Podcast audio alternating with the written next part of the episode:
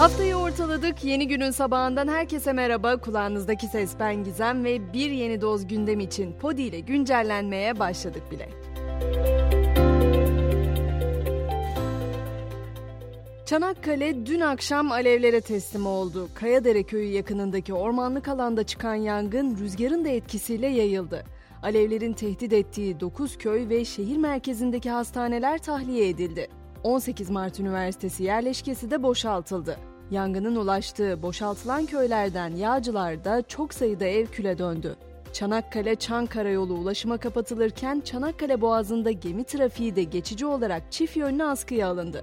Yangına gece boyu havadan ve karadan müdahale sürse de henüz kontrol altına alınabilmiş değil. Türk Hava Yolları'nın bu sabah 8.35'teki Çanakkale-Ankara seferinin de yangın nedeniyle iptal edildiğini belirtmekte fayda var. Gelelim başkent gündemine ve ay başından beri devam eden kamuda zam pazarlığı meselesine. Memur ve memur emeklisinin 2 yıllık zam pazarlığında masada uzlaşma için verilen süre gece yarısı itibarıyla sona erdi. 2024 ve 2025 zam oranlarında uzlaşamayan taraflar 11 hizmet kolunun tamamında anlaştı. Şimdi son sözü hakem heyeti söyleyecek. Biraz da siyasetten söz edeceğim ama bu kez istatistiksel verilere bakacağız. Türkiye, OECD üyelerinin de aralarında bulunduğu 42 ülke içinde kadın bakan oranında son sırada bulunuyor. Almanya ve Hollanda'da bakanların yarısı kadınken en fazla kadın bakan oranı %64 ile Finlandiya ve İspanya'da bulunuyor.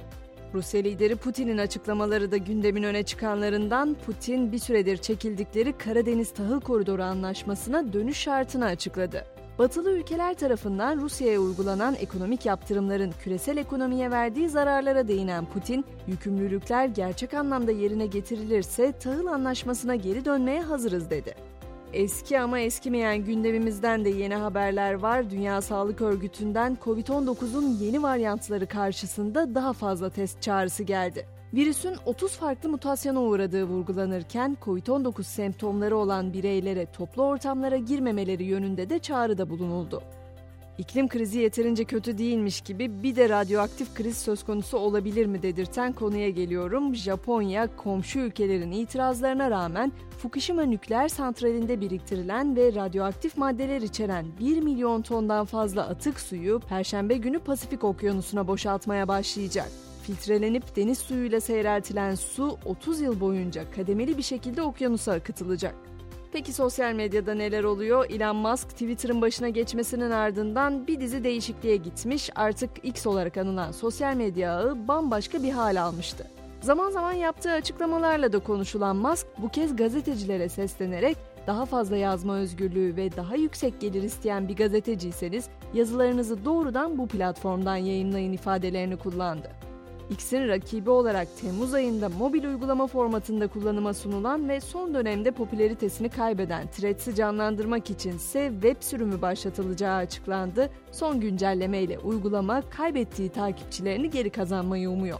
Şöyle bir uzay dünyasına da göz atalım. Ayın karanlık yüzünde yerin yüzlerce metre altındaki gizli yapılar keşfedildi.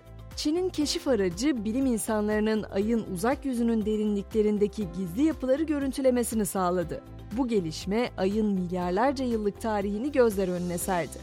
Uzaylılardan mesaj gelmesi ise artık an meselesi. Bunu ben demiyorum, bilim insanları diyor. Japon gökbilimcilerin insanların neye benzediği ve dünyada yaşamın nasıl işlediğini göstermeyi amaçlayan bir mesaj oluşturup evrene göndermesinin üzerinden tam 40 yıl geçti. Stanford Üniversitesi'ndeki bir teleskobu kullanan Japon bilim insanları 16,7 ışık yılı uzaklıkta yer alan ve etrafında potansiyel olarak yaşam barındırabilecek bir yıldız olan Altier'e mesaj göndermişti. Şimdi bir ekip büyük bir Japon teleskobu kullanarak mesajımıza yanıt gönderen bir şey olup olmadığını görmeye çalışacak.